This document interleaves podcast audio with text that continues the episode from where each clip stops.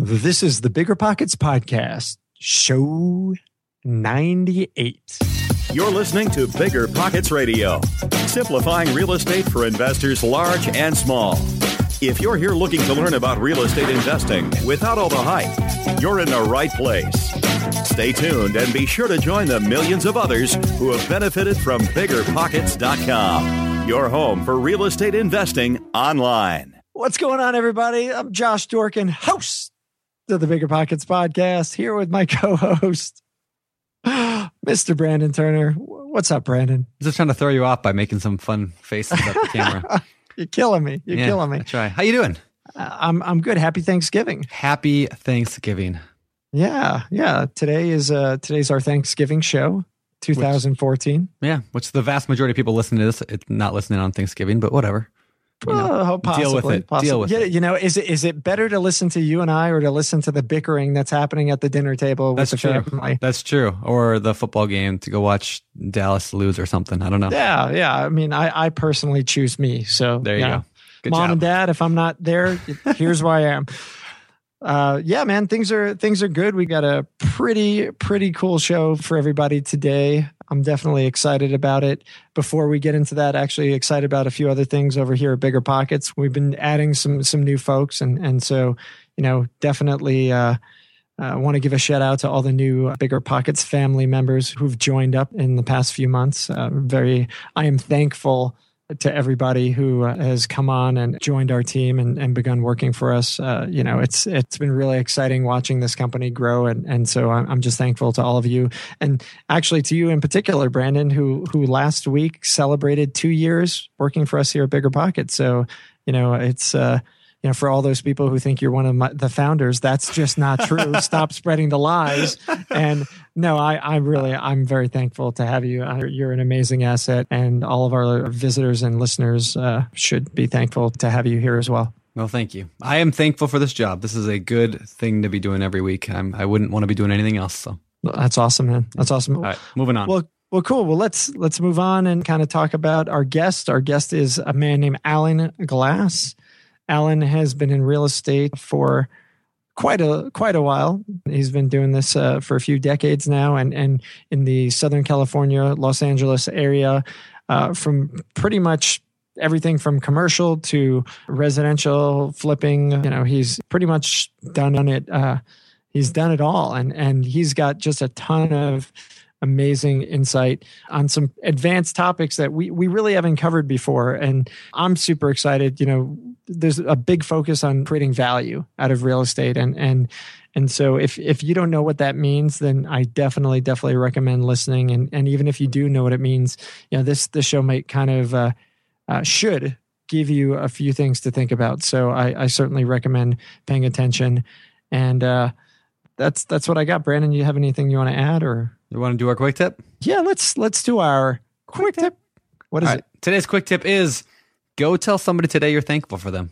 That's it. it? Oh, Look at was that. Really sweet. You're you're such a nice guy. It's not true what they say about you. It's not true. My mom loves me. All right. Uh, that's the quick tip. Yeah. Nice and quick today. We know, and you all know, why it's super important that good tenant screening is absolutely critical to your management process. Luckily, RentRedi, the comprehensive property management software, has a new feature that makes tenant screening a breeze. In addition to TransUnion certified tenant screening, RentRedi now offers proof of income verification. RentRedi's automatic tenant proof of income verification ensures an in depth check of each applicant's financial stability. With Plaid certified tenant income and assets reports, you can see a potential tenant's income summary and total earnings by month. All tenant screening and verification is paid by the tenant and done through the desktop and mobile app. It's time to say goodbye to gut check tenant screening and feel confident renting out your property with RentRedi. And as a matter of fact, all Bigger Pockets pros have RentRedi included in your pro membership. If you're not a pro, RentRedi is offering you 50% off of their annual plan. New customers visit rentredi.com and use code BP2024. That's R E N T R E D I.com. Using code BP2024. That's BP, like bigger pockets, in the year 2024 to save 50% off of one year of RentRedi. Calling all property owners and operators. Are you managing a multifamily property and looking to elevate your residents' living experience? Introducing Quantum Fiber Internet your go to choice for speedy internet your residents will love. The process is as seamless as Quantum Fiber service. Starting at just $50 a month, your residents can enjoy fast, reliable internet that will make them love where they live even more. Connect with your local fiber representative today. Learn more at q.com slash go big. I wonder how they got that domain. That's q.com slash go big. Limited availability. Service and rate in select locations only. Taxes and fees apply. 360 Wi Fi and other equipment lease charges, taxes, and fees are excluded from price for life offer and may be increased. Whenever I used to travel, I would get that creeping feeling that I locked my back door. How do I know my property is going to be safe while I'm away? But not anymore, thanks to SimpliSafe Home Security. I'm about to go on a three week trip to Copenhagen, but am I tripping about my trip? Nope. With award winning security and peace of mind from SimpliSafe, I don't need to worry. SimpliSafe is a super amazing alarm system that I actually installed in my house myself personally in less than 30 minutes. And there's so much peace of mind knowing that there's something in place to protect my homes, my goods, and my John Mayer shrine. SimpliSafe systems have high tech sensors that detect break ins, fires, and floods, indoor and outdoor cameras to keep watch night and day, 24 7 professional monitoring at less than $1 a day. Plus, SimpliSafe professional monitoring agents can even help stop crime in real time by speaking to intruders through the wireless indoor camera. Hey, hey, bud, get out of here. It's like that, but it's a lot better, I imagine. And if you buy the system and you don't love it, you can get a full refund with SimpliSafe's 60 day money back guarantee. SimpliSafe has given me and many of our listeners real peace of mind, and I want you to have it too. Right now, get 20% off of any new SimpliSafe system with Fast Protect monitoring at simplisafe.com/pockets. There's no safe like SimpliSafe. All right, guys. Well, let's uh let's get this thing going. Let's bring on Alan. Alan, welcome to the show, man. It's great to have you here. Thank you very much. It's a pleasure to be here. Great. Um, I'm really looking forward to today's show because, you know, a lot of times we talk to the guys who are just getting started. Like last week, we talked to Kyle, who was just getting started. Uh, you got started a long time ago, though. I mean, not like, you know, in oh, the wow, 30s, really? but I'm not calling you old. I'm just saying you got right started, out of the gates. Right. Like yep. you were, you were doing real estate when I was, you know, still probably in, I don't know if diapers was the right word, but 30 is old to Brandon. So let's, you know. so yeah, let's talk about your story. When did you get started and, uh, you know, kind of what got you into real estate? Uh, Tinker Toys and Legos. Nice. Uh, you know, it's uh, honestly, it was. Uh, well, I started out uh, in college uh, as pre med major and learned very quickly after, well, halfway through my first semester that nine years of studying biology, chemistry, and physics just wasn't for me. So, went through a bit of an identity crisis, and my grandfather had been in the business, and so I been around the trades, you know, since I was a little kid and always enjoyed, like I said, playing with Tinker toys and and Legos and building things. So it was a natural progression for me to find the real estate side. I thought at first I wanted to go into architecture, but uh, realized that it's five years uh, and all of the work that I had done my first semester would basically count for nothing. So uh, lucked into to the business school and found a real estate finance degree and and started out there. Nice, nice. And so you were at USC and, and ended up with a, a real estate finance uh, degree, correct? Yeah, yeah, exactly. And then uh, from there, it's uh, it was all roses my uh, freshman and sophomore year. Uh, and by the time I graduated, we were in the midst of the last Great Recession back in the early '90s, and everyone was dealing with foreclosures, losing properties, trying to figure out what to do. Uh, a lot of people losing their job. Uh, so, uh, as a lot of people would think, I guess that would be the worst time to graduate and try and find a job in real estate. yeah. Yeah. I think actually it, it, turned out to be one of the best times and uh, a lucky turn for me. That's great. That's great. Well, so we haven't actually talked to a lot of folks who have finance degrees in real estate, um, and and so I'll just take this chance to ask you. I mean, w- was that something that you found found to give you a, a distinct advantage at all, or, or is that kind of par for the course for getting into the commercial space? Uh, no, there there are a lot of people that have you know varying degrees. Not everyone has a finance degree, and uh, coming out of the gates, you learn all the fancy formulas and ways to uh, analyze real estate. And got uh, a quick punch in the face on my my very first.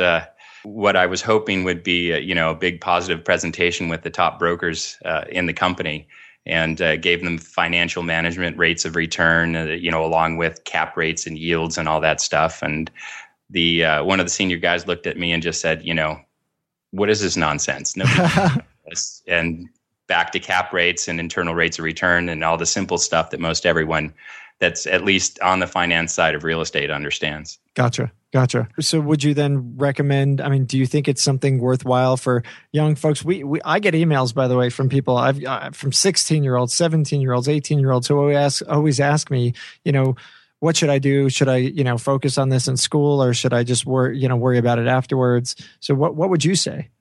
Um, I, I, think it's definitely a positive, and it uh, what I found again going back to the fact that I came out of real estate when everything was in the tank, is it gives you a bit more of an arsenal to yeah. figure out what something is worth or how to add value uh, to real estate. So for me, it was a tremendous advantage. Uh, it was a great time to come out in real estate. Again, sort of contrary to what most people would think, because uh, you couldn't luck into success. You really had to figure out what to do with a piece of property that was vacant and boarded shut or was functionally obsolete and needed to turn into something else in order to add value and do transactions. Gotcha. I think that's an interesting point about like when you get started. Uh, when you get started in a market that's climbing very rapidly, like imagine getting started in 2005 in real estate, right? Like everybody is a genius in a bull market. Isn't right. that the, the quote, right? So yep. like, absolutely. Then, yeah. So they do really well for three years and they go on a speaking tour around the country about here's how you make millions in real estate. And I mean, I, I, I think that's great. I mean, it's one of the things I hold as one of the, uh, I don't know what you call it, like the benefits.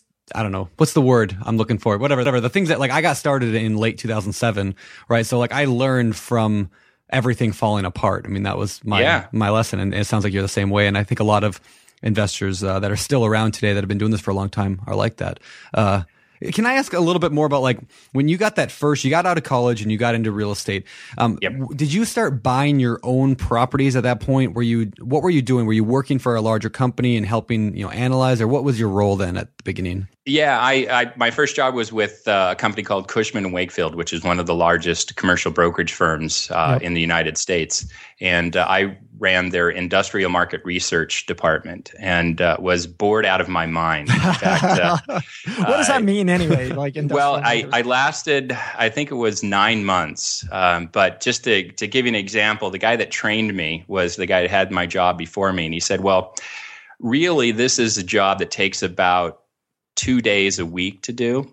But if you just kind of slow yourself down, uh, no one will bother you and uh, you can nice. make it stretch out and last a week. So I knew I was going to look like an all star following that guy. Um, nice. Um, but uh, but yeah, name? so. no, we'll we'll keep that one quiet.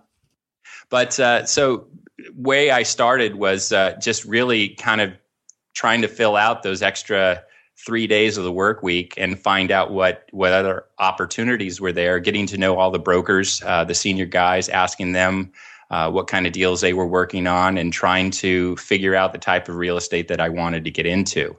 Uh, so I actually ended up meeting one of the senior brokers that owned a bunch of shopping centers uh, in of, of all places, Arizona.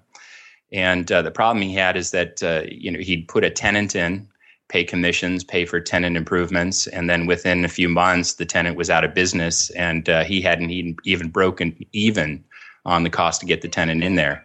So the uh, the idea that I had uh, was from actually one of the shopping centers around USC, a guy that uh, would get involved with the entrepreneur program and mentor these guys that were starting new businesses, give them space as his investment, and it sort of helped them move along and you know become more successful or get a, a greater chance of succeeding um, out of the gates. So I got the opportunity of all things to pitch a restaurant uh, to someone that was looking at restaurant space and. Uh, you know, I had been a busboy for a few months uh, when I was uh, 16 or 17 years old, and that was pretty much the experience nice. I had. But nice. Uh, made the pitch anyway, and uh, the guy liked it and said, "Okay, well, if you put together a business plan, um, I'll be your investor."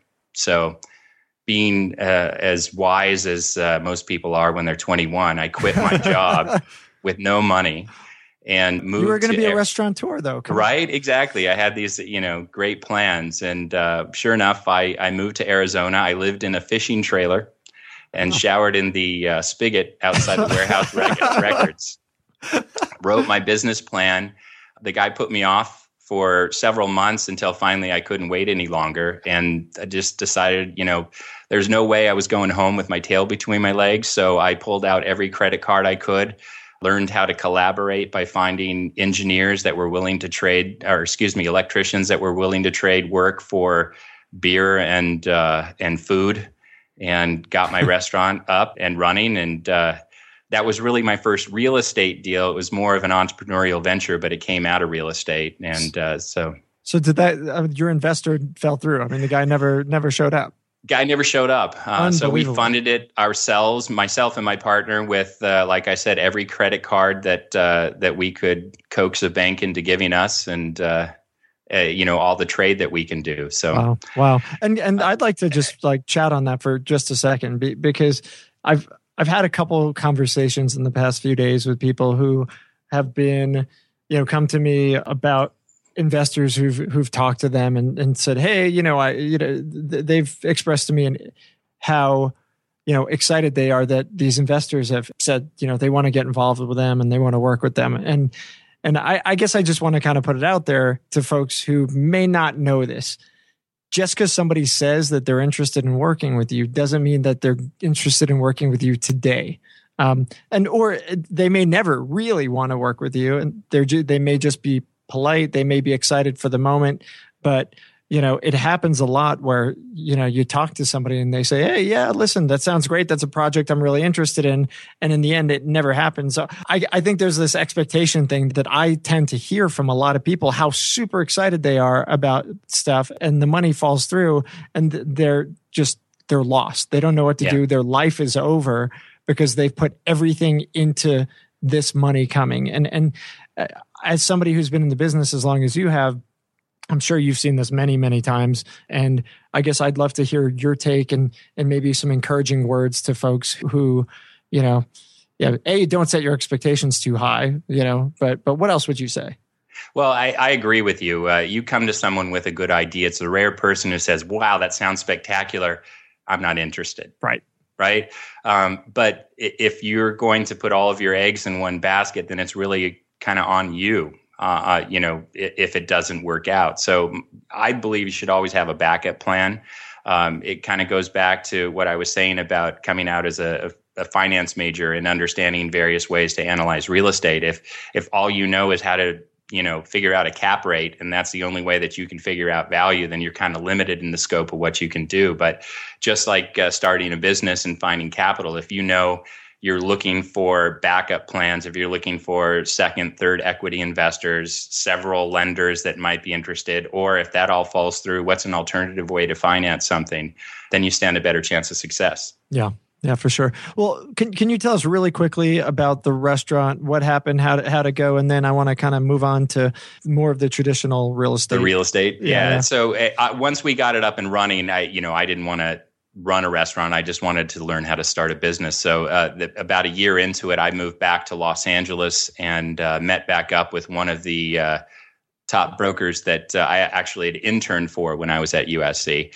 And uh, he, at the time, was getting into REO real estate. This was still in the very early 90s. So REO was a fairly new thing, especially on the commercial side of real estate. And uh, what was different back in the early 90s is uh, commercial brokerages in particular didn't want to handle or deal with the junk, which yeah. was what REO, you know, property was.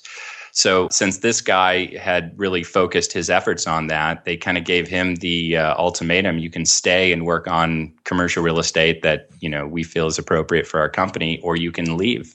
And he chose to leave, and that happened to coincide right about the time that I was looking to come back and get into real estate. So the two of us left together and basically started a brokerage company on our own in downtown that focused on uh, REO properties and in particular commercial REO properties. Nice, nice. Yeah. That's great. And and how how did that go? And I I know eventually, you know, you you went to New York and you got a master's. So you know, I maybe you could kind of transition to there, and then we're going to probably just start beating you on the head with all sorts of commercial real estate questions.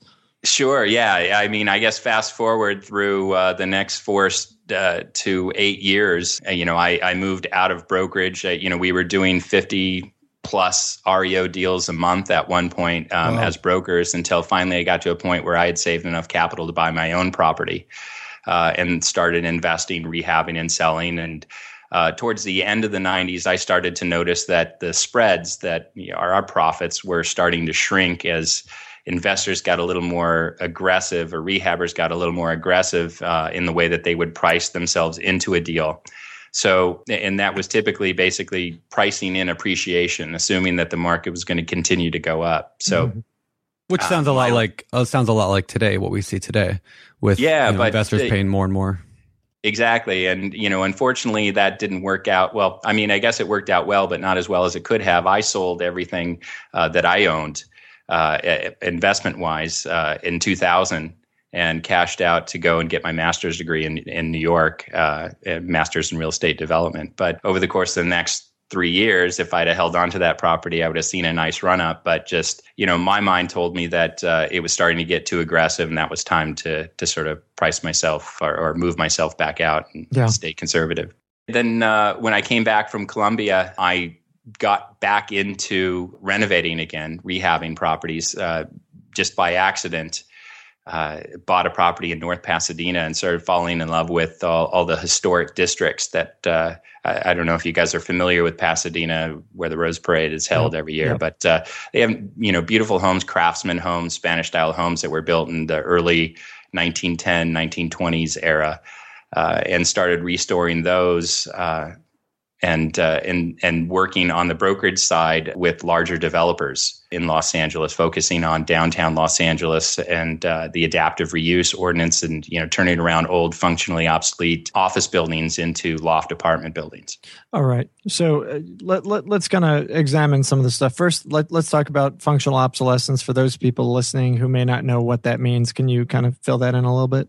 Sure. It's uh, when, you know, originally a building is built for a specific purpose. An example might be a warehouse building. And as time goes on, several things can change. Either where it's located is no longer suited for that type of use, or just the, the actual building itself is no longer functionally able to, you know, handle warehousing the way that modern warehouse buildings would be. So you're left with a building that uh, has less or no value uh, and you need to come up with a new idea on how to repurpose that building for something that would provide value. Is that a complicated process? I mean, that you have to work with the city. I'm assuming to to do a lot of that stuff. Correct? Yeah, you need to know where it's encouraged. Uh, it's you, you can't just go into an industrial zone, for example, and decide that you're going to build housing Right. Uh, so, you know, you need to understand the appetite for that from the city's planning side, um, but you also need to sort of understand the way that consumers are, are going to view it. You know, uh, a lot of times it, it, you'll go into a particular area and people just don't want to live there or live there yet. So you, you've got to watch both sides of that to really be successful at it. What data do you look at to, to make those determinations? I mean, it seems like it's almost – as much of a bet like an appreciation play as well it's almost similar to an appreciation bet. You know you're you're you're kind of rolling the dice a little bit based on certain data right? So what data are you actually analyzing for something like that? Well, I try and find the path of progress, and uh, I always talk about bookends. So I, I look when I'm looking at a particular market, I look for two particular bookends or neighborhoods and areas that are already thriving, um, whether they they're new and been turned down or they're just traditionally strong areas. And then I watch how the market's sort of growing out from those centers. Uh, and try and fill in in the middle of those bookends. An example of that in Los Angeles would be downtown Los Angeles and the west side of Los Angeles. Yeah. Uh, west side obviously is the where all the higher end homes, uh, where the beaches are. Uh, downtown obviously is the the old commercial center, which is turned around quite a bit lately. So in between, there's a freeway called the 10 Freeway, Santa Monica Freeway, that connects it. Um, and those neighborhoods in between, uh, over the course of the last 20 or so years, uh, have fallen into disrepair or become less desirable. But as that 20 year period has sort of moved forward, um, you can see that those neighborhoods edge out from those particular bookends and fill in, and properties go up, property yeah. values go up. Right on, right on. All right, and I know we're jumping around, and I'm sorry, but you know, you know, brain is stimulated. We got a lot going on here.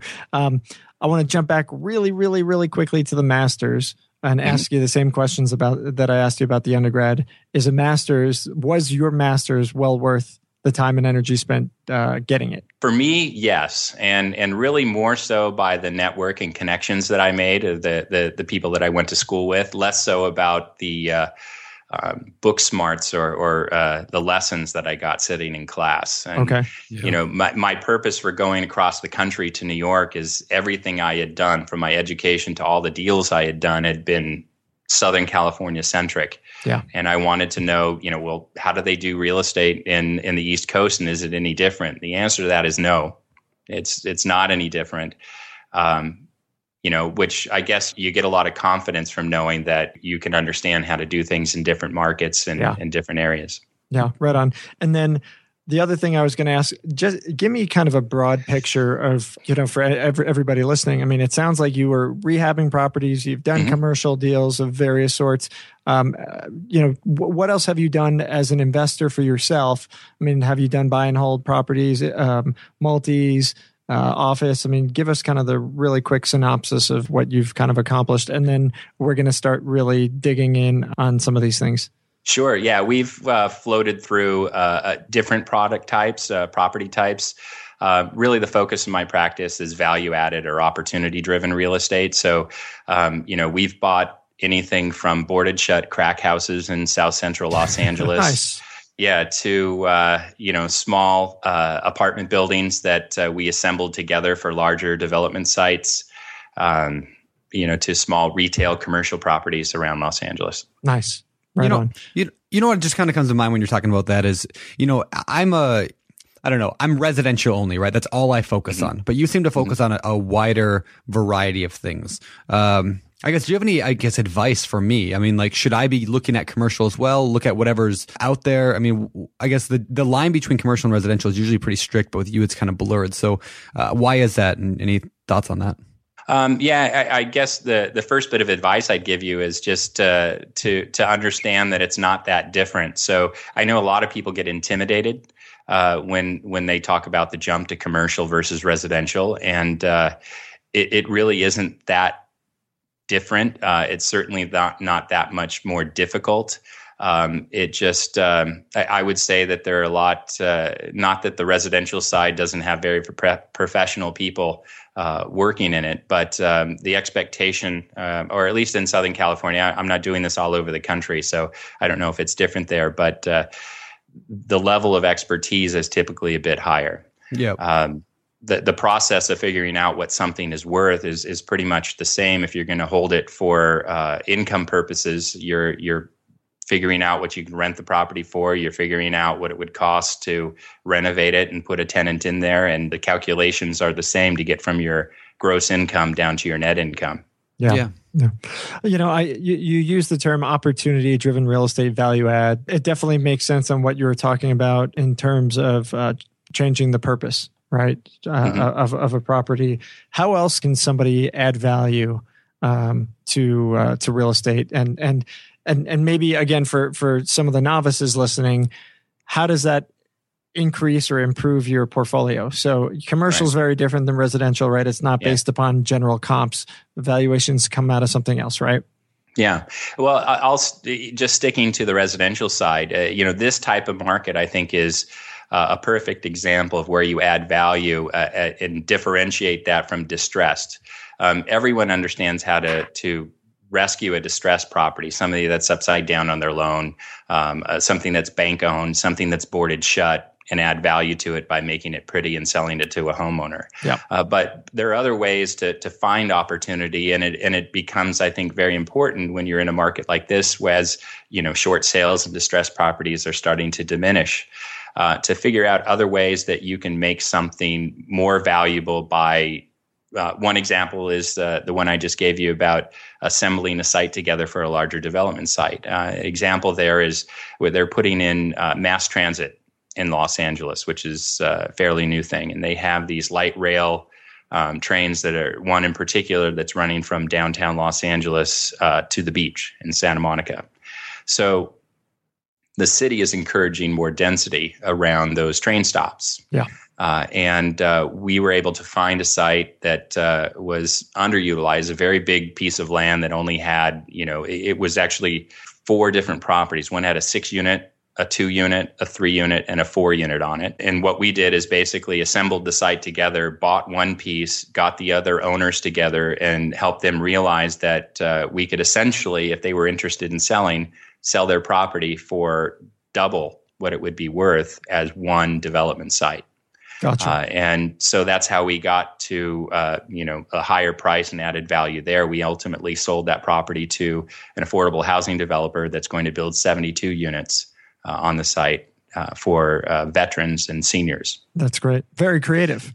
Yeah, and uh, another one is uh, again, City of Los Angeles uh, has encouraging density come up with a, a new ordinance they call the Small Lot Subdivision Ordinance, and essentially what it does is allow you in in commercial or multifamily zones to build multiple dwellings on one particular uh, parcel number, uh, and it's uh, sort of a, a compromise between building condos uh, and building single family homes. So you can build essentially a 600 square foot footprint and sell it fee simple like you would a single family home with no homeowners association.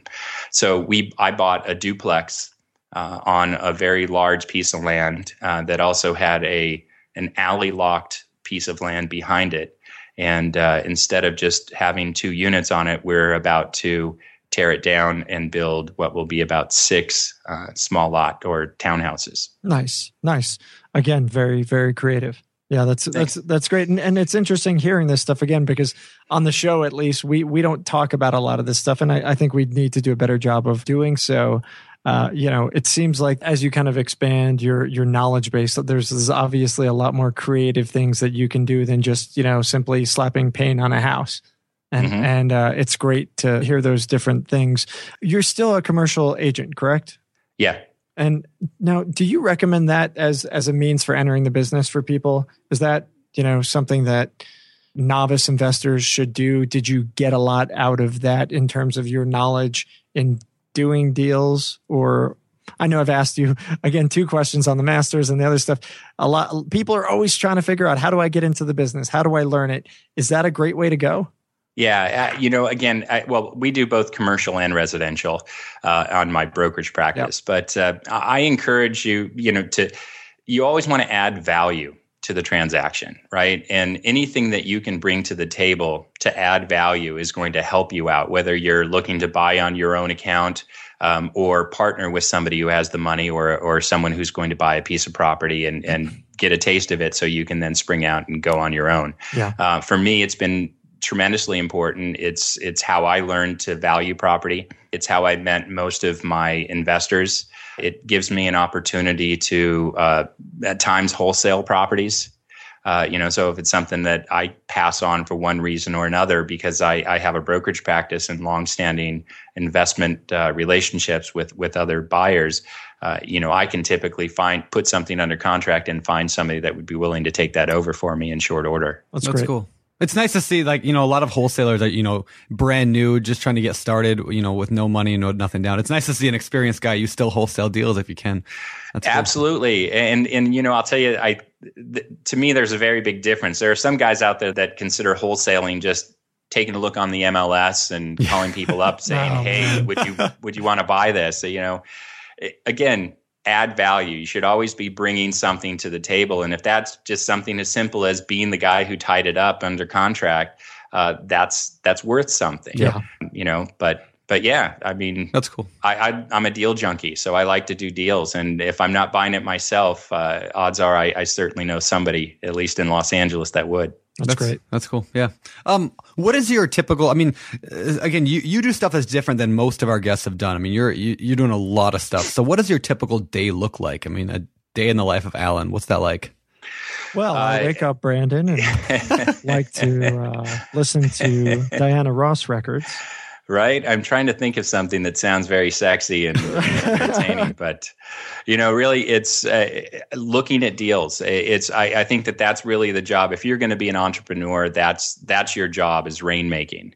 Uh, so you know, in real estate, that means constantly looking at deals, constantly calling people that are looking at deals, and and you know, to me, that's other brokers, wholesalers that uh, I know are very active and are delivering deals, uh, and the other investors that I know in town that are actively marketing. I do a lot of reading, and it's not just the the nuts and bolts real estate reading. I like to to get into the social side of it. If you understand where people are going, what uh, people are interested, it kind of gives you again a leg up yeah. trying to figure out where the next next spot to invest will be. I read the other day that the average CEO reads 60 books a year. I thought that was incredible, right? Like like wow. they, it was like the top 500 Forbes, whatever. And they, yeah, 60 books a year on average. It's crazy. I don't read anywhere close to that, but yeah, yeah. it's something yeah. to work towards. But very cool, very cool. Yeah. Hey, I, so I, have got a question. I mean, you, you do all these different things. What excites you most? I mean, what in real estate gets you gets your juices going? Uh, I love solving problems uh, and and doing deals. Okay. So uh, when when somebody comes to me and says, "I don't know what to do with this," or you know, how do we make this this this work that uh, that's what gets me going and gets me excited and figuring out how to put a deal together with somebody that uh, either doesn't want to sell from the beginning or or uh, doesn't really understand the value they have uh, in in an asset that they own uh, and conveying that to them those are the things that get me excited. Yeah. Yeah. And and is that you know that's not something that somebody who just jumps in can do right i mean that's something that comes with a lot of time and experience you know, I, I don't know if that's necessarily true. Okay. Um, I, I, think that, uh, I mean, certainly the more understanding you have of the nuts and bolts of real estate, the, the better you're going to be at recognizing the immediate value uh, it, that you can add to a particular piece of real estate. But, you know, if, if you know where people want to go out at night, which neighborhoods uh, are turning around and, and becoming more attractive to a particular demographic, um, or uh, you know you saw a cool building that somebody did or a new innovative way of using a piece of real estate and you're able to convey that whether you're an architect uh, you know a finance guy a banker a teacher or have worked in a restaurant. I think those are you know you can certainly recognize where to add value and be successful that makes sense yeah. makes sense i think that's cool i mean yeah no matter where you're at whether you're just getting started or whether you've been doing this for you know 20 years uh, there's definitely room for value in in most deals so that's very cool um, I, I want to know, like you talked about go finding deals. You mentioned, uh, you know, talking to the brokers, talking to wholesalers. Mm-hmm. Uh, do you have any other good? I mean, are you finding things on the MLS? Are you finding them on LoopNet, on CoStar? I mean, where are you getting these deals from? Is it just the brokers and wholesalers? Uh, yeah, I'm every day. I, I'm on the MLS. I'm on LoopNet, and I'm on CoStar. Uh, and you know, I have different types of searches set up to to return property to me. So you know, I, I see anything new that comes on the market. But uh, other than that, yeah, it's reaching out to. Uh, in Los Angeles, you know, it's a pretty saturated market, so there are no shortage of guys that, uh, you know, there are probably 200 that just focus on Venice Beach. You know, there, yeah. there's no shortage of guys that'll wholesale properties. Um, and as I said, uh, you know, there's just network investors that that I've worked with very closely. That you know, again, sometimes we'll pass on a deal, they'll put it under contract and wholesale it to me. Yeah. Uh, you know, so that's that's the way you do it. It's building relationships. Yeah, yeah that's very cool. Yeah. So so I, I guess let's let's look at the last year. I mean, you, have been doing it for, as Brandon says, about hundred years. Um, so we'll, we'll, focus on the last year, Thanks, you guys. know, because clearly you're not going to remember anything from before that. Uh, so his words, not mine. I didn't say that one. That Josh oh, said that okay. one. That just you know. Yeah. When did I'm I a, become I'm the a, old guy? I'm a vessel. Uh, I, I've, I've been starting to ask myself the same thing. You know. We know, and you all know, why it's super important that good tenant screening is absolutely critical to your management process. Luckily, RentRedi, the comprehensive property management software, has a new feature that makes tenant screening a breeze. In addition to TransUnion certified tenant screening, RentRedi now offers proof of income verification. RentRedi's automatic tenant proof of income verification ensures an in depth check of each applicant's financial stability. With Plaid certified tenant income and assets reports, you can see a potential tenant's income summary and total earnings by month. All tenant screening and verification is paid by the tenant and done through the desktop and mobile app. It's time to say goodbye to gut check tenant screening and feel confident renting out your property with RentRedi. And as a matter of fact, all BiggerPockets pros have RentRedi included in your pro membership. If you're not a pro, RentRedi is offering you 50% off of their annual plan. New customers visit rentredi.com and use code BP2024. That's R E N T R E D I dot com using code BP 2024. That's BP, like bigger pockets, in the year 2024 to save 50% off of one year of RentRedi. We're always looking for ways to improve, searching for better. But when it comes to hiring, the best way to search for better is by matching with quality candidates. If you need to hire, you need Indeed. Indeed is your matching and hiring platform with over 350 million global monthly visitors, according to Indeed data, and a matching engine that helps you find quality candidates fast. Ditch the busy work. Use Indeed for scheduling, screening, and messaging so you can connect with candidates faster. And Indeed doesn't just help you hire faster. 93% of employers agree Indeed delivers the highest quality matches compared to other job sites, according to a recent Indeed survey. Leveraging over 140 million qualifications and preferences every day, Indeed's matching engine is constantly learning from your preferences, so the more you use Indeed, the better it gets. Join more than 3.5 million businesses worldwide that use Indeed to hire great talent fast. And listeners of the show will get a $75 sponsored job credit to get your jobs more visibility at Indeed.com slash BiggerPockets. Just go to Indeed.com slash BiggerPockets right now and support our show by saying you heard about Indeed on this podcast. Terms and conditions apply. Indeed.com slash BiggerPockets. Need to hire? You need Indeed.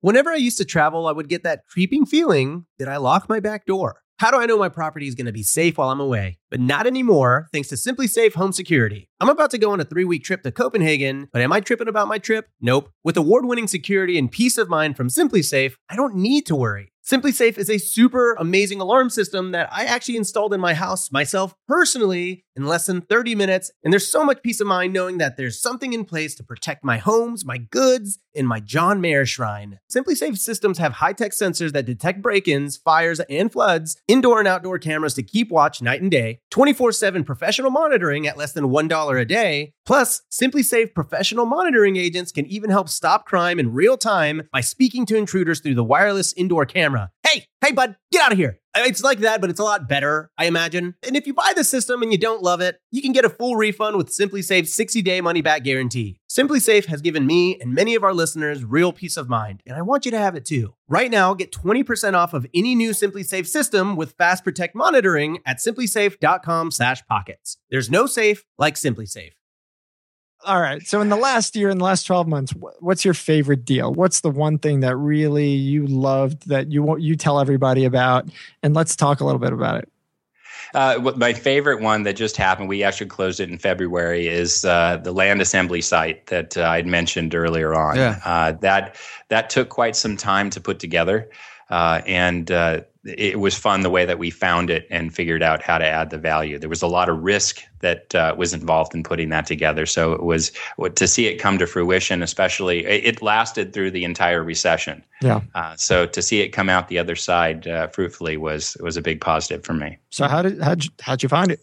So um, there was a listing broker that got the listing for the three unit and the four unit that was owned by one property owner. Uh, but didn't really include the duplex that was right in the middle. And he was marketing it as a development site. And my partners and I at the time were, you know, again, in anticipation of the trains coming in, the light rail, uh, looking for sites that we could add value to around the transit stop. So this was uh, literally across the street from one of the stops on the Expo Line train. And um, when I drove the, the property, I realized that uh, there was that big donut hole in the middle. So I'm trying to figure out, you know, how how is this a development site when you don't own a, the piece in the middle? So I called the broker, and he said, "Well, yeah, I haven't really uh, approached the the lady in the middle yet, but uh, yeah, I, I don't know. I guess I could call her and see if she wants to sell." So immediately I drove over, knocked on the door, uh, and uh, the tenant gave me the uh, owner's phone number. I called her up and asked if she'd want to sell. She goes, "Yeah, well, you know, I'm actually surprised. I thought the broker that's selling the properties on each side of me uh, would have reached out to me." Nice. So, got lucky and wrote an offer and uh, got it accepted,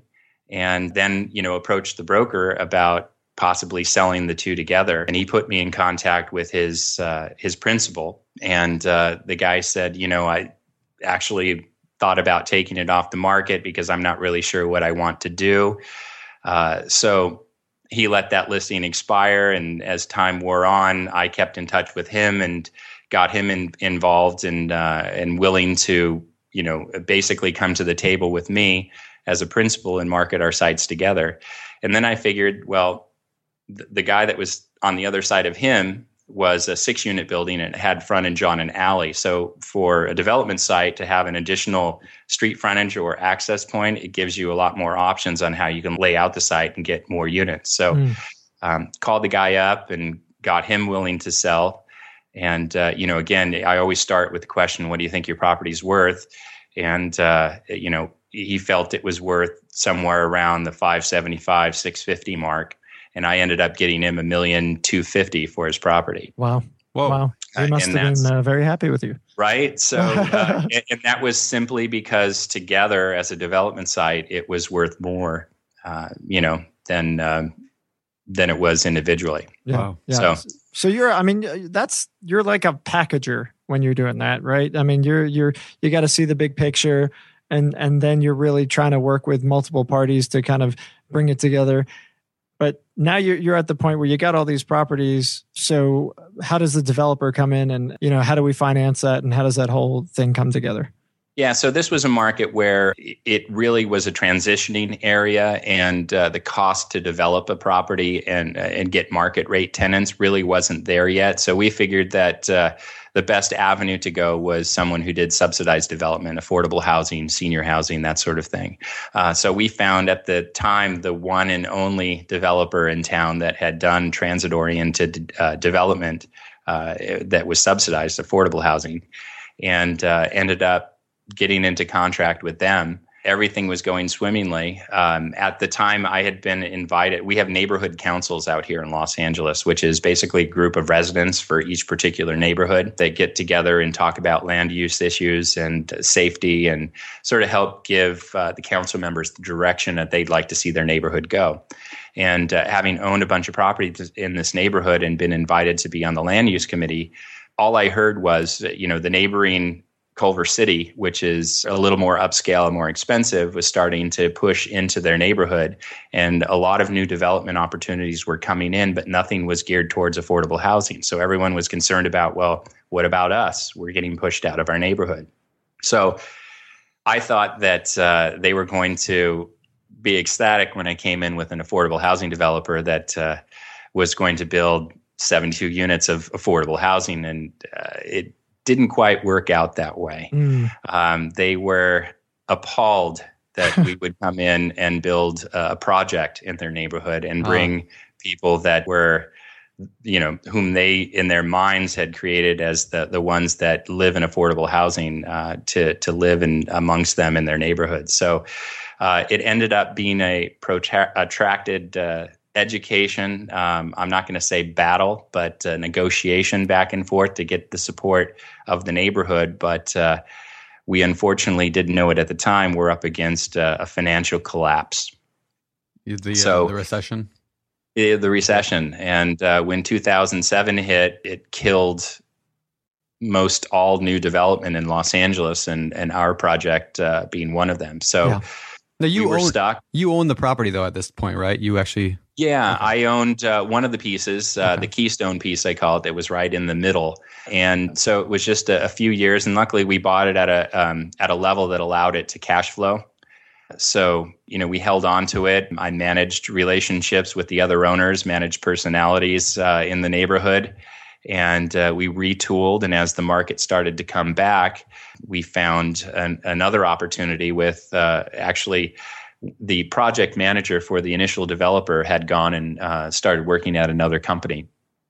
And we were you know kept in contact and uh, ended up you know getting together one day and talking and they made an offer and basically started up again. And at, at this point the way that a lot of affordable housing developers get their funding is through redevelopment agencies or had been through redevelopment agencies in los angeles. Well uh, governor brown got rid of those. So another stumbling block is that it became very difficult to finance these projects. So you had to have um, particular directions you took them, really niched directions in order to get funding sources. So uh, that's when the idea and the opportunity to provide veterans housing yeah. uh, came about, and that's how they ended up ultimately financing the project and get done. Did you say the veterans like administration that who's financed it, or who ultimately ended up financing it?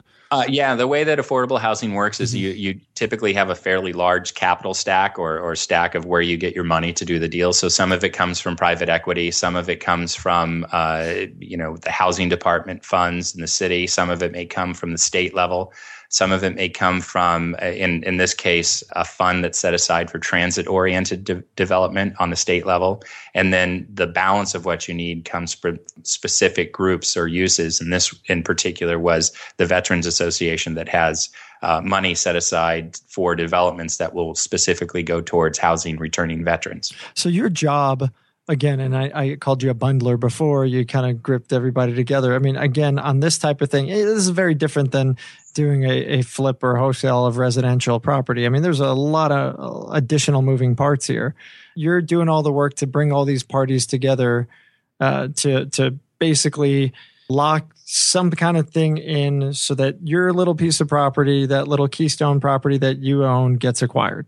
I mean, that's right. kind of the end all be all. Did you end up owning a stake of the actual development project that came on top, or or no? No, we decided to uh, to step aside, and and when the opportunity came for, we, we had pursued that and thought about that uh, during the recession just to figure out another exit strategy. But yeah. when the affordable housing developer came in that ultimately ended up buying it, um, it, those are typically situations where you step out as a market rate uh, developer or investor. So your piece, I mean, you're you did all this work just to really flip a little piece of property. I mean, is is kind of the end all be all, right?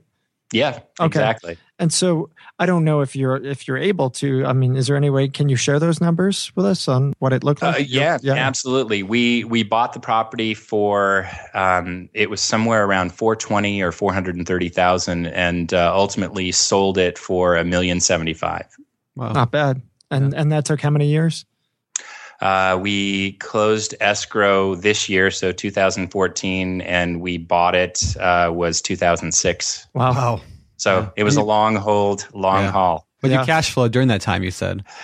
Yeah, it uh, it covered the property, yep. and um, you know, very different. I'm actually going through uh, the process of getting a retail loan right now. Uh, it, it's one of the first ones that I've done that's been, you know, other than hard money or uh, private equity uh, into deals. And I'm realizing how hard it is to get loans for the average consumer now. Yeah. Oh, yeah. yeah. Um, but very different back then. It was, uh, you know, it, it, was still at the point where as long as you had a pulse, and yeah, uh, yep. knew which numbers to write on the uh, the form. You know, pretty much anybody could get a loan. So that's that's fascinating, and it's it's pretty cool. I mean, to to just think you had the vision to see that you know that more more could be done. Had you had you not, I mean, you your property, you know, if you take appreciation and what would that thing have been worth if you were just selling it based on land value or the value of the property itself?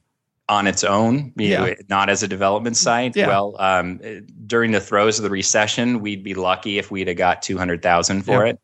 Um, you know, uh, earlier this year on its own, maybe somewhere close to break even. Yeah. So you having the wherewithal to see the big picture allow you to create all that value, and that's that's amazing.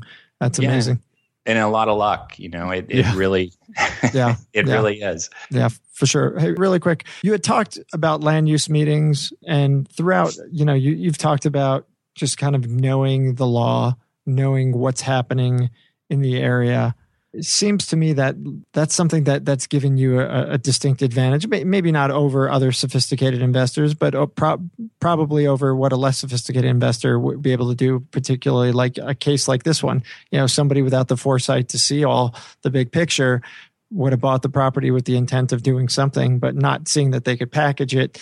You know, they're not going to get that much value out. How much of your special advantage. What's the word you use, Brandon? Your your secret sauce. You use a word Un, that, that's unfair advantage. Your unfair advantage that you have comes from going to land use meetings, really understanding what city council's doing, and uh, understanding what's happening in in these areas that you're focusing on. Yeah, well, um, I, I, think that. Uh, what's difficult for a lot of people, especially when they're just getting started in this, any, I would imagine, business, is that you, you focus on the nuts and bolts of whatever is specific to that industry. You know, you, uh, you read all the real estate books, how to flip this, how to flip that, and you miss sometimes the bigger picture. Uh, so if if there's a secret sauce on my end, it's always trying to take a couple of steps back to really understand the bigger picture, understand how people are moving through the city, understand what's uh, what's not working right, and uh, the ideas of of what people would like to see to fix it. Yeah, uh, you know that's I guess the secret sauce. There you go. awesome, like awesome. It. So you mentioned uh, private equity earlier, um, raising money. Part of the money that for the development and, and for things you work on, it comes from private equity. Can you talk about that a little bit? What is that, and how do you do that? Yeah, it's uh, well anything other than debt, um, money that's not your own. Uh, so uh, you know there there are various ways you can do it, and and now actually those opportunities are are larger than they've been in the past. There's uh, crowdfunding, um, which uh, a few websites that basically allow people that uh, you know have small amounts to money, uh, small amounts of money to sort of pool it together with other people that have small amounts of money to put it into a bigger pile and do bigger projects mm-hmm. uh, that they otherwise wouldn't have been able to to get a piece of or be a part of. Uh, down to just finding accredited investors or essentially guys that have um, a certain level of net worth that uh, are looking for places to put that money in order to to earn a return. Do you, have, yeah. do you have any good recommendations on on uh, you know how do we uh, maybe how does a smaller guy somebody who's newer at this game how do they attract that kind of financing is it even possible uh, yeah, absolutely. Uh, money finds good deals, and uh, what they really want to know is, well, uh, people are going to be interested in your track record, um, but I think equally important is your your organizational skills and, and the fact that you're you know you show them or you demonstrate to them that you're you're not doing this part time, that uh, you're not trying to turn a quick buck, um, that you didn't just come out of one of the uh, the you know how to get rich quick seminars, but rather wah, wah. you know you, you've taken an interest in really doing real estate and you've done your homework and you've put a plan together. Um, if you go to people and say, look, these, these are the types of deals that I'm going to go after. These are the types of returns that I'm going to target. And if I find something that fits these criteria, I'm going to need money to help me get it done. Uh, it's, it's, you know, if you come in and pitch an accredited investor that way, um, you're going to find far more success than if you just wait until you have a deal and then cross your fingers and say, please come on, this is a great deal. Come on, don't let yeah. this, you know, don't let this pass. Yeah. Well, I, yeah. I, and I want to drill on that a little bit more. Then is uh, when you pitch an investor. Uh, I mean, mm-hmm. what what does that even look like in, in your world? I mean, like, is how serious do you take these things? Like, do you sit down, you have a meeting, you, you sit across the table from them, or is this like, hey, let's grab Starbucks and talk? I mean, how do you pitch an investor? Uh, it's different. Uh, it, there are some investors that uh, you know they they just want you to write down uh, a few numbers on the back of a napkin and sign it, uh, and uh, you know those those types of investors come with longer term relationships and longer track records of success. and some of them are are far more formal, and they'll want to see you put together a full projection of financials on you know where you expect the market to go support it with comps sometimes an appraisal um, they're going to want to see other projects that you've done in the past that are similar to that so they know you know what you're doing and an exit strategy oh so what do you show them what do you give them you know what I, what you could just make stuff up, can't you? Can't you just say, "Hey, I did, you know, this deal and that deal"? How do you prove to somebody that you've got a track record? Hey, Well, well, you prove to somebody you have a track record by showing them what you've done. But uh, in there, oh, that's there yours. My phone. Sorry about that. Same guy. Mine's easy to uh, to shut off. um, but but short of a track record, you know, you, you show them that you have a plan and an understanding of what you're going after, and you you try not to deviate from that plan. And and you know, you can have different plans um, that meet different criteria, but uh, you just got to be consistent in what you give somebody. Uh, you don't go to someone and say, "Look, I'm buying something that you know only properties in in these types of neighborhoods that I'm going to fix and then sell right away, and we should get returns of X." And then a week later, come to them and say, "Hey, I've got this great apartment building that I'd like to buy and hold. Want to invest?" Yeah. You know, that tells the guy, wait a minute, this guy doesn't really know what he's doing or what he wants to do. Um, you know, so you've got to stay focused. You've got to come up with a plan and you've got to be consistent. Yeah. Makes sense. Makes yeah. sense. So, I, you know, this is, I think, Brandon's question. I'm going to, I'm going to steal it. But how can it how can a new investor compete with you? I mean, you're you know I don't know, man. You're you seem like a pretty smart guy. How do I get in there and and get a piece of the action when there's guys like you out there? Well, in Southern California, there are plenty slices of the pie, and uh, you know, so the, so there's enough for everyone uh, if you know where to find them. Yeah, uh, it's it's not a market where you're gonna you know get up in the morning with your cup of coffee, go on the MLS, and you're gonna see 80 new listings that are priced well below the market, and be the only guy that's chasing them. Yeah. Uh, but uh, you know the way that uh, you compete is you find your niche, whatever that may be, and and in a market like Los Angeles that is um, compact and and so um, large, there can be you can be very hyper niched and still have quite a bit of opportunity. So uh, the way you compete is you just figure out what you love, what you're willing to do when it doesn't feel like work, uh, and you know you're on your downtime, and really go after an investment strategy that suits that. That makes sense. Yeah. That makes sense. Well, before we move on to to the fire round, uh, I'm I'm just curious if you have any other uh, last tidbits that you you might want to share, uh, just kind of general knowledge or like you know craziest thing you've done anything like that craziest thing i've done um, I, I, can share my mistakes yeah that'd be uh, great uh, you know? love it okay. love it so um, or the mistakes I, that, that people make I actually wrote these down so uh, uh, on the buy side, I think the biggest mistake that people make is not knowing when to pass, uh, and, and, especially if you're value added real estate or if you're someone that likes to solve problems, it's sometimes hard to just figure out, you know what, no matter how you skin it, this isn't going to work. Yeah. And to move on to the next one. And that's hard. Uh, that's hard to yeah, get emotionally right? involved. Yeah. At least some uh, of us do. I do. Those of us who have emotions, Brandon. uh, on the rehab side, uh, one of my early lessons is uh, force feeding, not to force feed.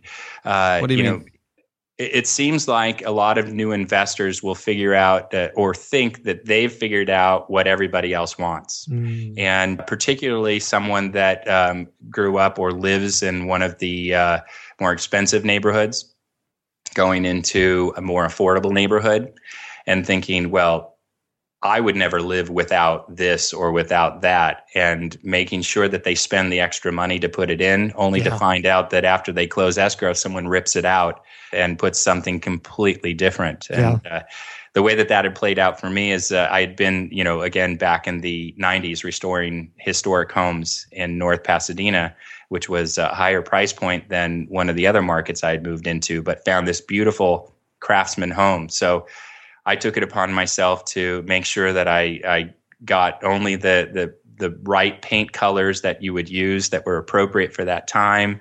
Put in certain kitchens that I felt were you know appropriate for a craftsman home. Landscaped it again the way I thought you should for a craftsman home. Sold the house. A month later, came back. The entire outside landscaping was torn out. Mm-hmm. Uh, the house was painted a completely different color and the cabinets that uh, I had put into the kitchen, those period specific cabinets, were torn out, and they didn't even have the courtesy of throwing it in the trash. It was sitting on the curb for the trash man to just come and pick up, or anyone else that was driving the neighborhood. So, nice. what you feel is appropriate isn't always necessarily what the market feels appropriate. So you got to be aware.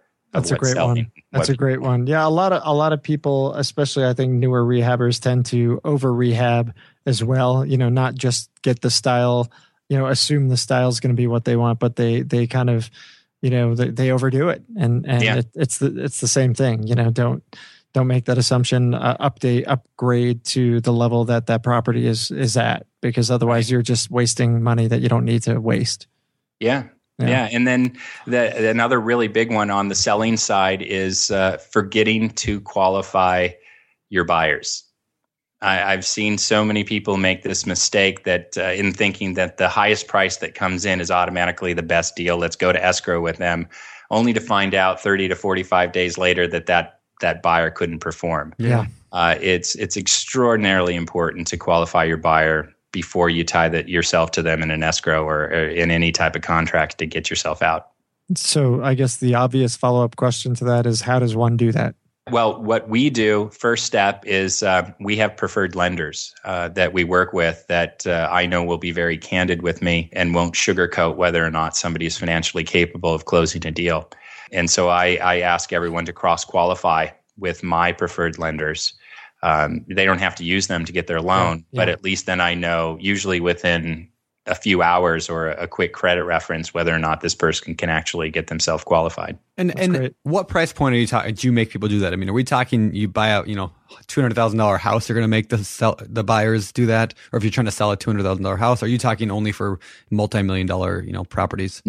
At, at any level, okay. it's especially important at uh, the more affordable levels or on the FHA level. You hope that uh, the the real estate professionals or the brokers that buyers are working with at the higher price points will do their own qualifying.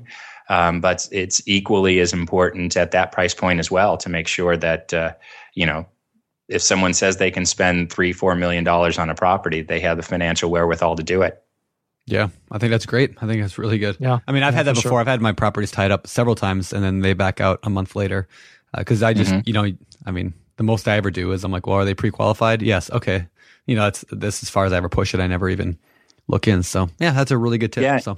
Even on the investing side, you know, if if you're selling something to an investor or something pre-renovation, mm-hmm. uh, understanding the difference uh, on whether you're getting into bed with a wholesaler or an investor.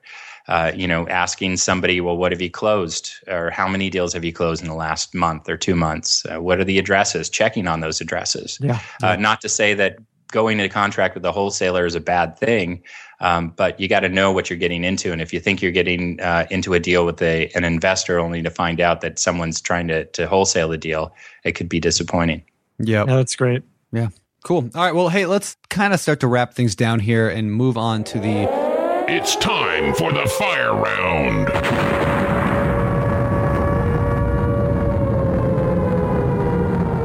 These questions come straight from the BiggerPockets forums, and we're going to fire them at you, Alan. Um, okay. All right. Number one, what are your thoughts on short sales? Do you go after them or do you avoid them?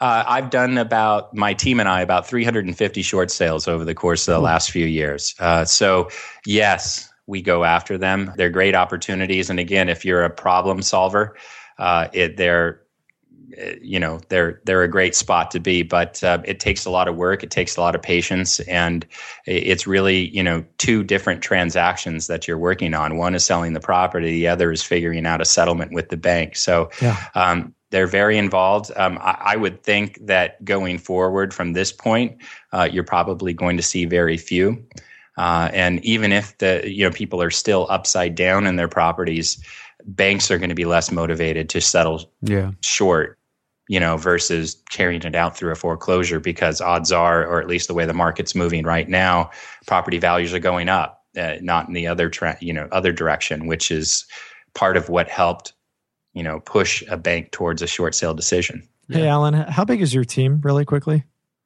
Uh, I, I'm big on collaboration. So uh, a lot of the people that I work with are separate companies that we just have joint ventures with. Sure. Uh, my team in my company is uh, three people. Uh, okay. Someone that does accounting. And I have a field person that goes out and, and looks at properties and that sort of thing, and myself. Um, but you know, the group of people that I work with, uh, you know, I've got attorneys.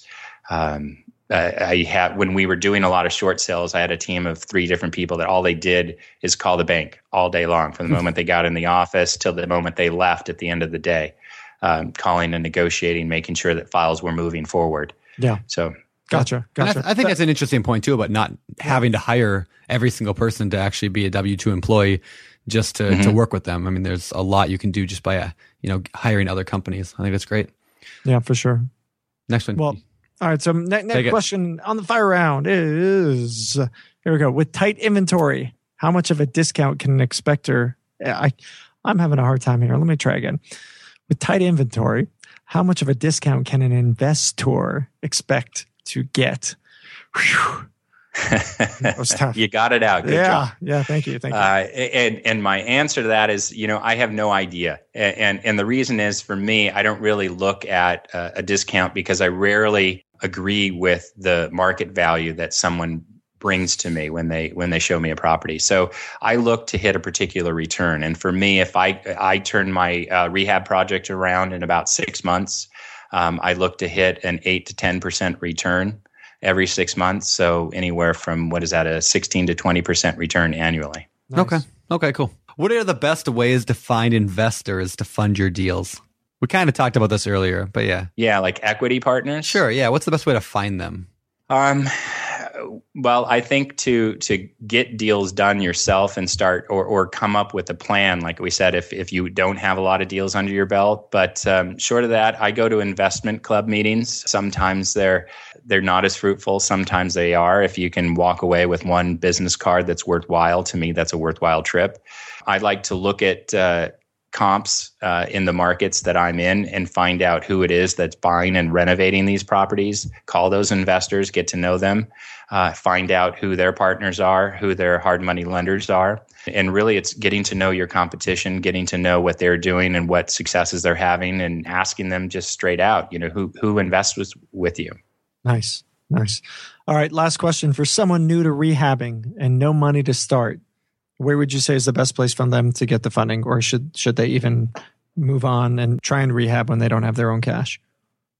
Uh, well it, that's a that's a tough one to answer in general. I would say that if you have a construction background the answer is going to be a bit different than someone who doesn't know how to to wield a hammer. Yep. If you can, you know, bring the skill to the table, if you're an architect and you can bring the design, you know, element to the table, uh, then you can go out there and find the financial partners to partner with you. Um, and and that would be, I would think, the smartest way to to go out and and put a, a, team together is go out if you have those skill sets go out and find something that you feel you can add value to again put together the financials on on you know what it would take to get there. And money will find good deals. And, what, and what if you don't? What if you have no skills like brandon? If you eh, you know i, I think that uh, you, are going to have to find a skill or it, or bring your own money to the table. Uh, you know and eh, you can always learn. Uh, you can learn how to spot a deal. You can learn how to put something under contract. Um, you know that that's a skill. That's a value add in itself. Uh, yeah. If you, you know, if you've locked yourself into a deal and nobody else can buy it out from under you, you know, like I'd said earlier, that's bringing something to the table that has value. yeah. yeah. I think I, I, think I said that line in, in, the in the book that we came out with recently was like there may be such a thing as no money down, but there's nothing called no investment down, right? There's always an investment of something, whether it's capital or creativity or experience yeah. or whatever. I think that's yeah. uh, kind of sum that up well. So, by the way, I've got to ask this question. I saw it in my notes, and my notes tell me that you've done upwards of almost a billion dollars in transactions uh, throughout your career. Is that is that uh, an accurate assessment? That's correct. Yes. Holy smokes. Holy smokes. What's the biggest deal that you were part of? I'm just just curious what, you know, what was it? Uh, let's see. Um, Put you on the spot uh, here. Just uh, yeah, I know, right? Uh, dollar volume size. Yeah, dollar volume size, yeah. Um, uh, office building downtown Los Angeles uh, is twenty three million dollars. Okay. Wow. And you were the broker on that. Yeah. Right on. Cool. Wow. And was that was that exciting being part of a, a deal of that size, or or same same as uh, everything else? Um, yeah, actually, it's uh, an empty building that uh, is going to that used to be housing, or excuse me, used to be an office space, and is now going to be housing with retail on the bottom. So you know, again, it's functionally obsolete building, yeah. or, or maybe not functionally obsolete, but something that had a higher and better use if it was repurposed for something else. So yeah. a lot of fun. Right. Nice. Yeah. Watching watching the transformation of LA. I I moved out there in 2000 and just seeing how it's changed over the years and i mean you know some of these projects it's it's unbelievable i mean it's happening across the country now but it's it's a lot of fun to watch these things and and knowing that we as real estate investors and and a, you know commercial brokers are are playing a role in in the changing face of our cities and i i think it's it's amazing yeah, it's fun for me. I love being a part of it whenever I get the opportunity to. Yeah, right on. All right, hey, let's move on to the world famous. Famous for. These questions we ask everyone every week. So let's see what you got to say. Uh, number one. All right. What is your favorite real estate related book? Let's see. I uh, I'm I'm less about the books that are nuts and bolts real estate uh, and more about uh, stuff that's uh, you know a bigger picture, more about planning and understanding what moves. So my favorite book is very Los Angeles specific. It's called Reluctant Metropolis, uh, and uh, it's written by a guy named Will, William Fulton. and it's uh, all about all of the political aspects and other policy making that that's happened over the course of the years in Los Angeles to sort of create both the problems and uh, all of the successes that have happened in the city. Nice, cool. nice. What about your favorite business book? Uh, my favorite business book is actually, I think it's only about 80 pages long. And uh, it's written by a guy named Bo Peabody, who uh, started a company called Tripod. That's his real name? The, Bo Peabody is his okay. real name. Okay. And it's called Lucky or Smart. And uh, he, uh, again, started this company that was uh, basically a uh, allowed people to build websites back in the early 90s, which was a very novel thing. Sold it to a company called Lycos and uh, ended up being locked into his, instead of getting cash for the investment, it was a $50 million buyout. Uh, he got stock in Lycos and was forced to hold on to it for a certain number of years. Mm. I think it was like three years.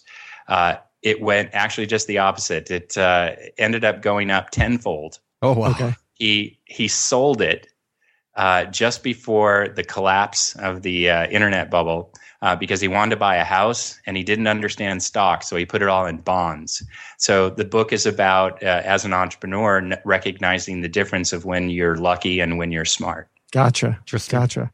Yeah, Lycos. Lycos was like that was that was the Google of the day. That was a great right? site. I love used yeah. to love that site. There was a little dog, wasn't it? Yeah, I think yeah, I think you're right. I think that, that was the the dog's name was Lycos. Yeah, something like that. Cool, cool. Well, it sounds like an interesting book. Um, hobbies. What, what do you do for fun? Uh, well, I've been surfing since I was a kid, uh, so I, I, still do that when uh, I get the opportunity. Where, where do you surf?